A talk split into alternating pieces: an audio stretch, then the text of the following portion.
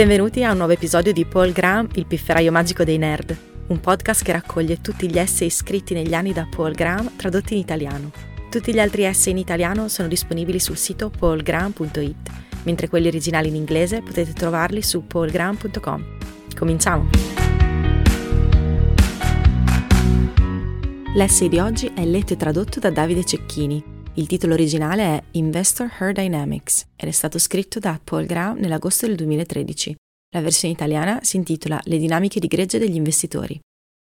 Per la maggior parte degli investitori, l'opinione che altri investitori hanno su di voi è il principale elemento che definisce la loro opinione. La cosa, ovviamente, rappresenta una formula per la crescita esponenziale. Quando un investitore vuole investire su di voi, allora anche un secondo investitore vorrà investire, e poi altri ancora vorranno investire, e così via. Ogni tanto i founder con meno esperienza si convincono, sbagliando, che agire su queste leve sia la quintessenza del fundraising. Sentono parlare di investitori che corrono alla carica per investire in una certa startup famosa e pensano che la chiave del successo sia suscitare lo stesso tipo di reazione. In realtà, il successo di una startup e la reazione degli investitori non sono due variabili strettamente correlate. Esistono molti casi di startup per cui gli investitori impazziscono, le quali finiscono per svanire rapidamente in un nulla di fatto, in casi estremi proprio anche a causa della reazione esagerata degli investitori. E molti altri casi in cui una startup ha grande successo nonostante all'inizio non risultasse particolarmente attraente per gli investitori. Ora, qui non intendo spiegare come generare una corsa all'oro per la vostra startup, ma solo illustrare come si generino questi fenomeni. Quando raccogliete un round, entrano sempre in gioco alcune forze, le quali, talvolta, possono generare situazioni inattese. Se capite quali siano queste forze potrete, quantomeno, evitare di rimanere sorpresi. Uno dei motivi per cui ad un investitore piacete quando piacete ad altri investitori è il fatto che, per effetto di questa opinione condivisa, voi diventate un investimento più interessante. Raccogliere capitali riduce il rischio di fallimento e anche se gli investitori lo detestano, questo è il motivo per cui via via potrete lanciare nuovi round ad una valutazione sempre maggiore. Chi investe in fase iniziale, quando non avete soldi, si assume maggiori rischi e quindi ha diritto ad ottenere ritorni maggiori.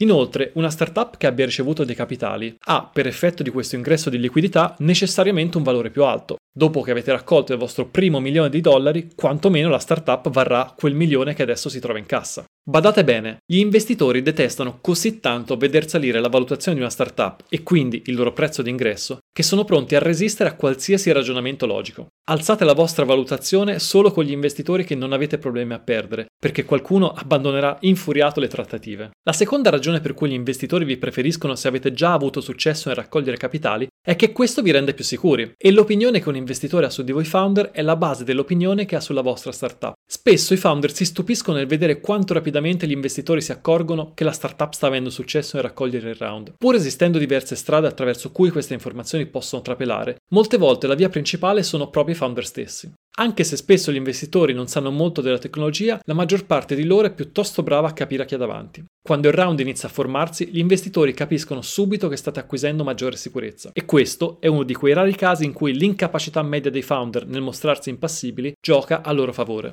In realtà, a parte questi due elementi, la vera ragione per cui la vostra startup risulta più interessante quando inizia a raccogliere capitali è che gli investitori non sono poi così abili a giudicare le startup. Valutare una startup è difficile anche per gli investitori più capaci. Quelli meno bravi è probabile che otterrebbero gli stessi risultati semplicemente lanciando una monetina. Quindi, quando un investitore medio vede che un sacco di persone investono nella vostra startup, la sua ipotesi è che lo stiano facendo per una qualche ragione. Questo genera quel fenomeno che in Silicon Valley si chiama hot deal, un'opportunità rovente, dove si finisce per avere una mole di proposte di investimento complicata da gestire. I migliori investitori non si fanno influenzare dalle opinioni degli altri. Farlo finirebbe solo per annacquare la loro valutazione nel tentativo di allinearsi a quella degli altri. Tuttavia, in termini pratici, anche i più capaci sono comunque influenzati, perché il fatto di ricevere la manifestazione di interesse da parte di alcuni investitori finisce per definire una deadline. Questo è il quarto motivo per cui ricevere un'offerta ne richiama altre. Se iniziate a discutere seriamente un'offerta con un investitore, questo spingerà spesso altri venture capitalist, anche di alto livello, a concentrarsi su di voi per non perdere l'opportunità di investire. A meno che non siate i maghi della negoziazione, e se non sapete rispondere allora vuol dire che non lo siete,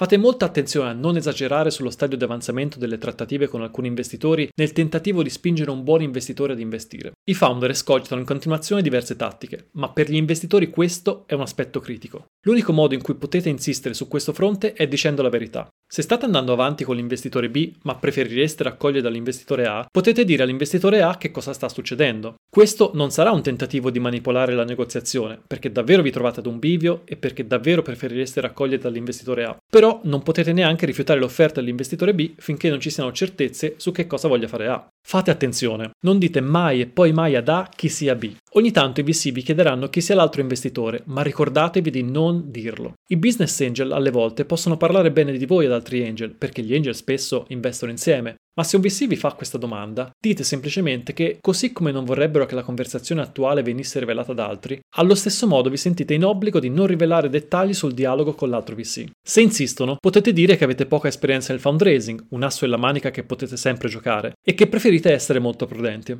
Anche se solo poche startup arrivano ad avere una calca di investitori che bussa alla loro porta, la maggior parte delle startup, almeno all'inizio, si trova in quella situazione di isolamento dove sembra impossibile entrare in contatto con gli investitori. Il fatto che gli investitori siano influenzati da altri investitori significa che inizierete sempre partendo da zero. Quindi non fatevi scoraggiare da quanto sia difficile raccogliere il primo commitment, perché la maggior parte delle difficoltà è data da elementi fuori dal vostro controllo. Raccogliere il secondo sarà più facile. Grazie per aver ascoltato questa puntata di Paul Graham, il pifferaio magico dei nerd. Trovate tutti gli articoli di Paul Graham tradotti in italiano su paulgraham.it e gli originali in inglese su paulgraham.com. Alla prossima!